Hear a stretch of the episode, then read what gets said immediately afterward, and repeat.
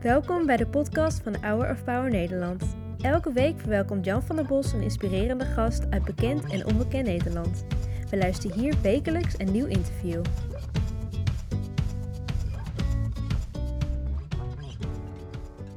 Jaime Jorba Bos. Dat lijkt een tegenstelling met elkaar. Hoe komt dat? Spaanse vader, Nederlandse moeder. Oké, leuk dat je er bent. Jij hebt een heel bewogen levensverhaal. Uh, bijna te veel om uh, in één mensenleven te vatten. Jij hebt Vercasso opgericht. Je werkte bij een groot incassobureau en zag hoe schrijnend het allemaal ging met mensen die geen geld hadden. Uh, hoe mensen onder druk werden gezet door deurwaarders enzovoort en altijd in angst leefden. Vertel eens even, hoe is de situatie nu in Nederland? We hebben de energiecrisis, we hebben de voedselcrisis. Hoe leeft de gemiddelde Nederlander met een gemiddeld inkomen? Nou, met hakken over de sloot nu nog. Uh, maar dat, is, uh, dat ziet er wel naar uit dat dat uh, binnenkort een stuk slechter gaat worden. Ja. Ja. Voor een deel van de Nederlanders was dat al zo. Hè? Mensen die echt ja. onder de armoedegrens al leven. Of problematische schulden hebben. Daar heb je het al echt over meer dan een miljoen Nederlanders. Maar dit gaat wel erg toenemen. ja. In dit programma gaat het altijd over hoop. Mm. En hoop houden en moed houden. Uh, heb je nog hoop dat het goed komt? Ja, nou, ik vind het moeilijk. Ik, ik vind wel dat als je naar de wereld kijkt, dat uh, dingen wel uh, steeds complexer en ingewikkelder worden. Maar het betekent uh, vooral dat we nog beter ons best moeten doen, denk ik. Ja, maar jij wilt hoop bieden ja. door op een andere manier incassos te regelen. Hoe doe je dat dan? Wij noemen dat sociaal incasseren. Dat is een manier van werken die wij acht jaar geleden bedacht hebben en geïntroduceerd hebben in de markt omdat ik van mening ben dat uh, nou, het incasso asociaal ging, gaat. Nou, dat is wel een beschuldiging. Ja, dat klopt. Dat werd me ook niet in dank afgenomen. Ik moet wel zeggen dat we nu acht jaar verder zijn, uh, dat je ziet dat de hele incassosector en schuldeisers die term overnemen. Dat ze ook vinden dat het maatschappelijker moet. Maar het blijft eigenlijk nog een beetje bij een wat vriendelijkere brief, een betalingsregeling en een linkje naar de schuldhulpverlening.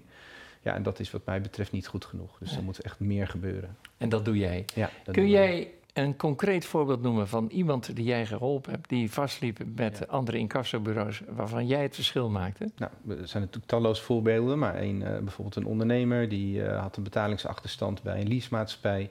Er was een mevrouw die had een dansschool en die, die kon haar rekeningen niet meer betalen door nou, allerlei omstandigheden.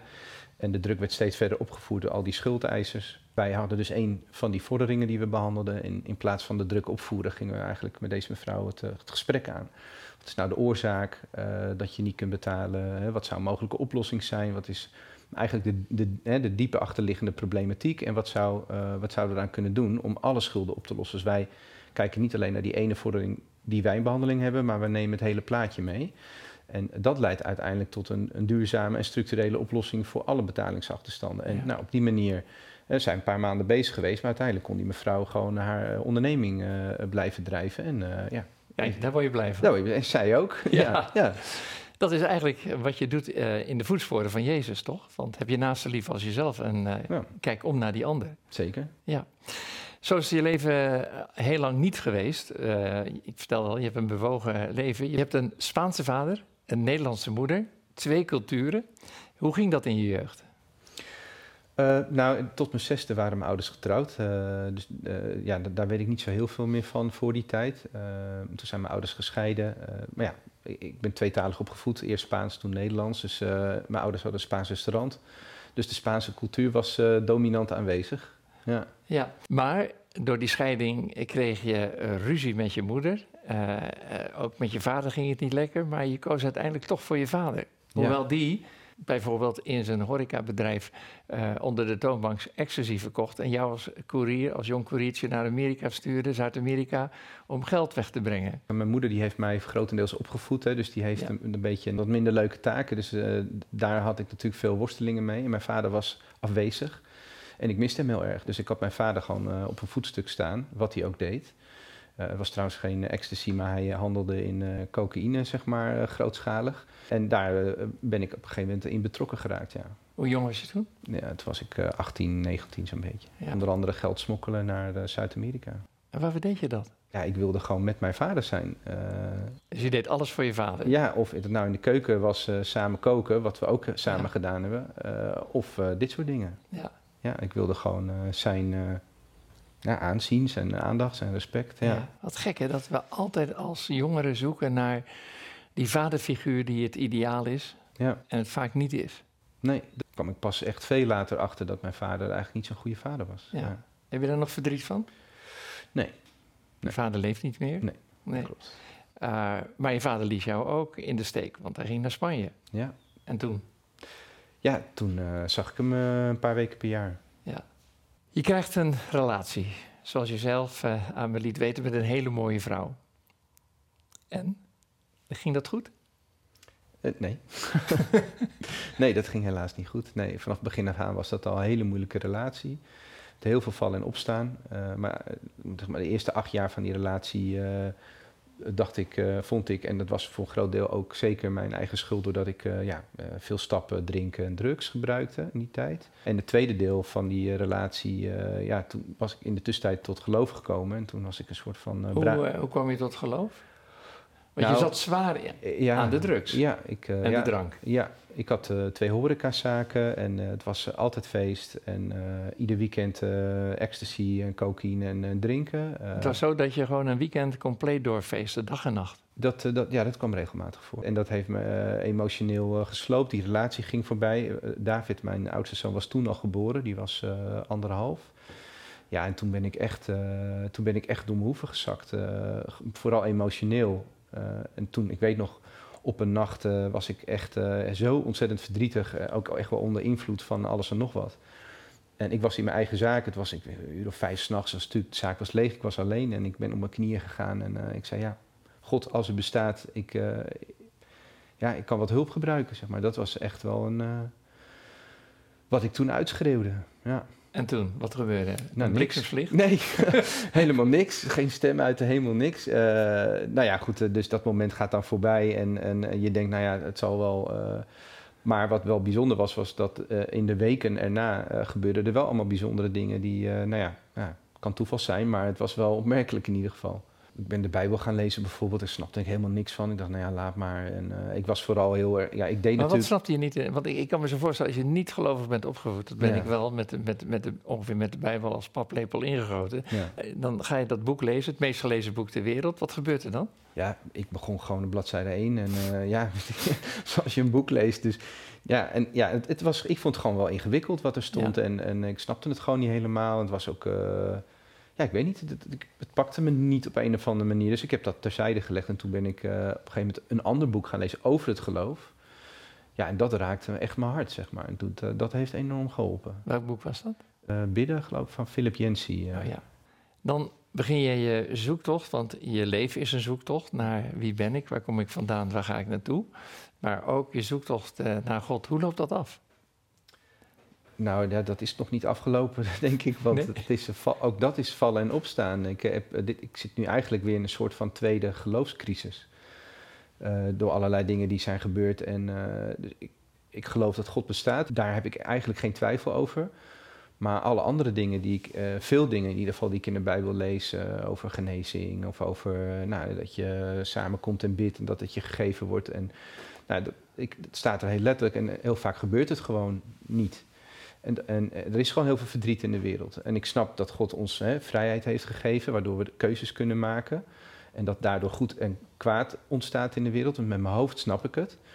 Maar ik, vind, ik kan er wel heel verdrietig van worden. En, en uh, dus met mijn hart uh, vind, ik het, uh, vind ik het lastig soms. Ja. En denk je dat God jouw verdriet deelt? Ja, dat geloof ik 100 Ja. Ja. ja, dat denk ik ook. Ja. Nou, je gaat jezelf de waarom-vraag stellen. Van waarom gebeurt het mij of waarom gebeurt het een ander? En daar krijg je natuurlijk geen antwoord op. En, en, eh, en dat is gewoon heel verdrietig. Ehm, maar ja, ik ben ook wel weer in het ver- eh, verleden uit zo'n crisis gekomen. En dan schaam ik me eigenlijk weer soms een beetje dat ik denk, jee, ik heb het ge- eigenlijk hè, vertrouwen overboord gegooid en gedacht van het komt niet meer goed en dan kwam het toch weer goed. En Nee, maar Jezus riep ook aan het kruis: Mijn God, mijn God, na- naar zijn vader toe. Waarom Ja. hebt u mij verlaten? Hè? Dus die kent ook dat gevoel van verlatenheid. Ik maak dat ook mee. Dus en iedere keer is het vallen en opstaan en God weer terugvinden. ja. Even nog terug naar je relaties. Want eh, ja, door de, al dat eh, zoeken van je, eh, vond je een nieuwe relatie. ja. Hoe ging dat? Eigenlijk heel goed. Dus ik, eh, ik, ik vond het een wonder dat ik nog een ander leuk persoon had gevonden. Ook eh, gelovig. En, eh, dus dat was heel bijzonder. En het was ook gewoon best echt ja, wel een hele mooie relatie. Alleen dat, ja, uiteindelijk kwam dat toch weer tot een einde. Dan denk ik, ja, nou, dan ben ik eigenlijk wel weer een beetje boos op God. Ik denk, van, hoe kan het nou uh, dat dit toch weer gebeurt? Ja. En dat, ja, dus, dan ga ik naar de kerk en dan zingen ze liedjes over wank, niet wankelen en zo. Ik denk, nou, ik doe niks anders dan wankelen. dus dat krijg ik dan ook niet uh, uit mijn keel uh, gezongen. En dan staat Benjamin, die staat naast me en die kijkt me daarna en zegt, pap, zingen? Ik zeg, ja. ja.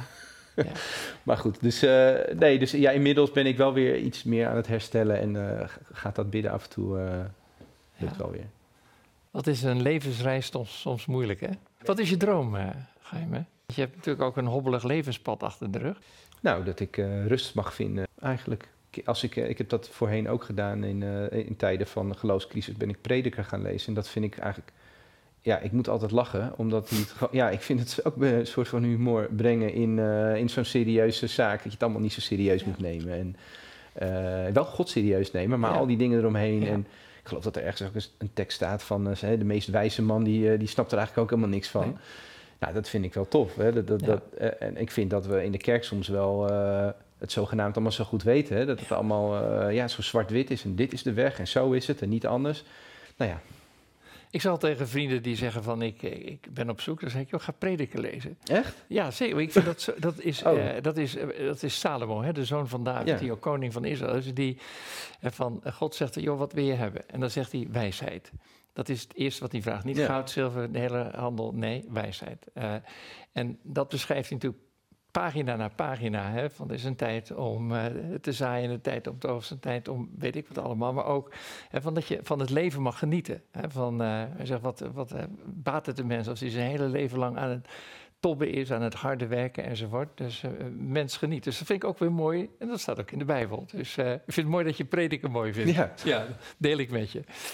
Weer terug naar uh, je huidige uh, roeping. Een verre incasso-regeling voor mensen die uh, het moeilijk hebben. Is dat ook bijbels gegrond? Ja, ik denk het wel. Ik heb daar mooie spreuken ook bij gevonden. Spreuken, ik heb hem even opgezocht, want ik kan dat soort dingen nooit zo goed onthouden. Maar spreek en oordeel rechtvaardig. Zorg dat de arme mensen een eerlijke rechtspraak krijgen. En dat gebeurt gewoon niet. Hè? Dus uh, wat er gebeurt is dat er wet en regelgeving is die er eigenlijk juist voor zorgt dat mensen verder in de schulden komen, meer stress krijgen. Hè? Juridisch klopt het allemaal, maar ethisch niet. En, en da daar, daar moeten we gewoon echt mee stoppen. Uh, mensen uh, raken daar echt door in de verdrukking en raken hoop kwijt op schuldenvrij bestaan. de oorsprong van schulden ligt ergens anders, maar door het verkeerd, vind ik, uitvoeren van een wet wordt het eigenlijk zoveel erger. En, en daar, ja, daar moeten we gewoon mee stoppen. En da, daar probeer ik het goede voorbeeld uh, in, in, te geven en eigenlijk ja. de rest te inspireren om dat ook ja. te doen. Hoor je ook niet veel van mensen dat als uh, mensen in de schuldsanering terechtkomen of schulden krijgen, dat ze zeggen van nou ja, dat hebben ze toch ook zelf veroorzaakt. Dus dat is ja. een eigen schuld. Een, een beetje onbarmhartige conclusie. Ja, dat is nog steeds een beetje wat mij betreft het oude denken. Hè. Dat zit ook in het woord schuldig, schulden. Hè. Het, hele woord schuld zit erin. Eigen schuld, dikke bult. Wil niet wil horen, moet maar voelen. Ja, het, dat, is gewoon, dat slaat echt helemaal nergens op. Natuurlijk zijn er mensen die willens en weten schulden maken. Die zijn er natuurlijk. En daar is het ook goed voor dat die regelgeving er is en die wetten, zodat je ook dan hè, als schuldeiser beschermd bent. Maar het is natuurlijk heel raar dat als mensen ongevraagd, ongewild in de schulden komen, hè, met een betalingsachterstand van een paar honderd euro, een paar duizend euro kosten bij komt uh, vanwege een dagvaarding, uh, omdat je ja. je huur niet kan betalen. Ja, een eindeloze negatief. Ja, ik vind dat echt uh, nou, bijna crimineel. Ja. Wij zijn van oorsprong een christelijk land, gebaseerd op christelijke normen en waarden. Ja. Die lijken wel ver weg als ik uh, hoor wat je nu zegt. Nou, het is ook heel raar. Stel dat je gewoon in Nederland uh, zonder baan komt te zitten. Dan hebben we met elkaar afgesproken, uh, dan is dat geregeld. Dan word je, ja. krijg je je salaris. Als je ziek wordt, word je doorbetaald. Maar als je schulden krijgt, dan moet je het zelf uitzoeken. Nee, wacht even, je krijgt er nog een schepje bovenop. Ja, ik vind dat gewoon niet, niet kloppen. En, uh, en het is ook helemaal niet slim, want uh, onlangs heeft de Rabobank nog een onderzoek gedaan dat het kost ons 17 miljard per jaar. Wat we, Hè? Ja, om een paar miljard te innen kost het ons 17 miljard per jaar. Dus het is financieel ook heel dom wat we aan het doen zijn. He, dus uh, een heel simpel voorbeeld. Je hebt een betalingsafstand van 600 euro uh, en er komt 2000 euro aan kosten bij. Wat doet dat met uh, de kans op terugbetalen? Ja. ja, die neemt niet toe. Je krijgt niet sneller je geld. Dus het is gewoon ook heel onlogisch. Nou, het is een interessant verdienmodel voor de incassosector. Ja, ja, dat nemen ze mij niet in dank af natuurlijk, dat ik dat zeg, maar dat is wel zo. Ja. Je bent wel een idealist, hè? Ja, ja dat ben ik wel. Dat word ik wel van. Uh, zelfs iemand wel eens gezegd dat ik te idealistisch ben. nou, volgens mij kun je dat nooit zijn. Nee, volgens mij ook niet. Nee hoor. ik wil je heel hartelijk danken dat je hier je verhaal wilde vertellen. Veel succes toewensen met, uh, met wat je doet. Mooi maatschappelijk bewogen. En ik geef je graag dit boek mee van uh, Bobby Schuller, die zometeen gaat spreken over geloven, ook als je in de crisis zit. Het heet Houd Moed en 365 bemoedigingen voor elke dag van het jaar. Even kijken wat er vandaag staat op 6 november. Oh, is wel toepasselijk voor je. Hoewel ons geloofsleven verschillende seizoenen kent, zijn we het er denk ik allemaal over eens dat geloof in relatie staat met onze toekomst. Zonder geloof zouden we overmand worden door zorgen, uitputting en hopeloosheid. Dan zou je de toekomst niet meer zien zitten, zeg maar. Geloof is het ingrediënt voor een geweldig leven. Dankjewel. Met deze bemoediging voor vandaag hoop ik dat je morgen verder gaat lezen. Dankjewel. Bedankt voor het luisteren naar het interview van deze week. We hopen dat dit verhaal jou heeft bemoedigd. Wil je meer weten over Hour of Power of andere interviews bekijken? Ga dan naar www.hourofpower.nl